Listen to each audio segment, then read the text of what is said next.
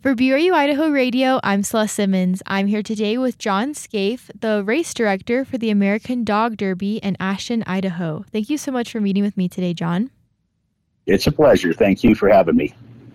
So I want to know a little bit more about your role in the American Dog Derby. What journey led you to becoming the race director? Well, about 30 years ago, I started as just a road crossing personnel, and I've lived in Ashton all my life, and it's just something that I feel Ashton benefits from, and it's something unique in this area and where it's a historical value.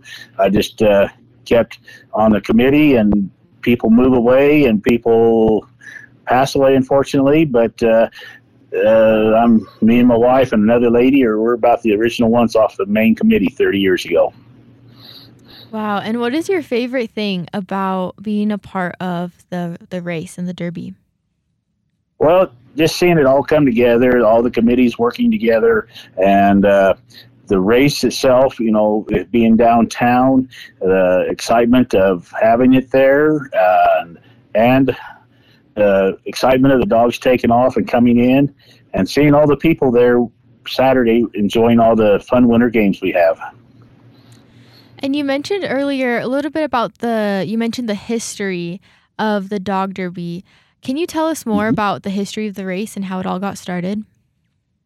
It started in 1917 in a barber shop. A couple guys was talking about how they haul freight, with dogs and everything. So to West Yellowstone, so they thought they'd have a little competition, and it just kind of grew from there. And Union Pacific got involved in later, and thousands of people come up from all over to watch this race. Union Pacific would sponsor quite a lot of it, and the people. And then the race itself kept going till about 1963. Then they kind of quit there. Then 1993, it got rejuvenated again, and it's still been going ever since, that 30th year. And if I'm not mistaken, last year, or was it for the past 2 years, you couldn't have the Derby in Ashton, correct? Correct. 2021 was COVID, around the government and the city things, a lot of lockdowns. But we went ahead and had it up in Bear Gulch, then which the mushers really appreciated to get out and do. Then last year we planned it downtown, planned the games downtown, but they warmed up enough so lack of snow for safety wise, we held it up at Bear Gulch. And you said the word mush. I saw that a little bit sprinkled throughout your website. What does that mean? Hike, go, mushers. It's a word that they've used for years for dogs going, and a lot of them use hike and some use mush. It's about the same thing. And what are you looking forward to now that you can have the Derby again back in Ashton? The excitement of being of having it downtown, the historical value of it. The mushers really love the people, cheering them on and cheering them when they come back in. Most races don't have that. We're one of the very few in the lower United States that have that. Be able to have the people cheer them and congratulate them when they come back in and when they leave also. Most races are set out away in the fields where the spectators cannot get to them. In Alaska, they have quite a bit of area where they can start them downtowns and keep it going for the mushers and people to see them. That's so interesting. And so you said there's other races throughout the nation, and you mentioned Alaska. Where else do they have the Derby? Well, they hold some bigger races up in Montana, the Bear Grease. I think that was a 300-mile. Then they have another run over in McCall, Idaho, and several in Montana. Let's see, another one in Fort Washington.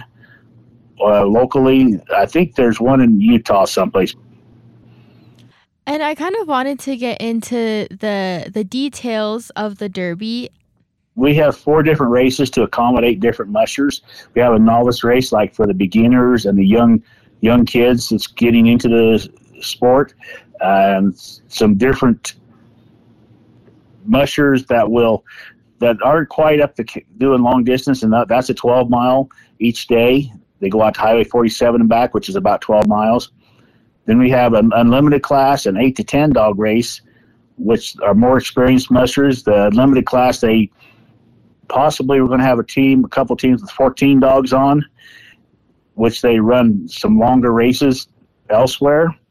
Then we have the 8 to 10 dog, which that's kind of what they call a sprint race, the shorter races, which this will be around 20 to 24 miles by the time you get the groomed out through the field farther up past 47. And how has having the dog derby in Ashton shaped the community? I think it's a real good value to this town. We have several people come into town that will hopefully go through our shops, and maybe through the summertime when they pass by, they'll stop in and visit our great stores in town, and just to let people know that Ashton is there on the map as they go to West Yellowstone, Mesa Falls, Jackson Hole, and fishing area, and a good area of the town. Some businesses will really prosper and some don't quite as much, but they're good advertisement for the businesses that don't quite do a lot of business there during the 2.5 days we have the road closed. And are there any certain qualifications that a team needs in order to participate in the derby? Not really. They're all trained. They're all good.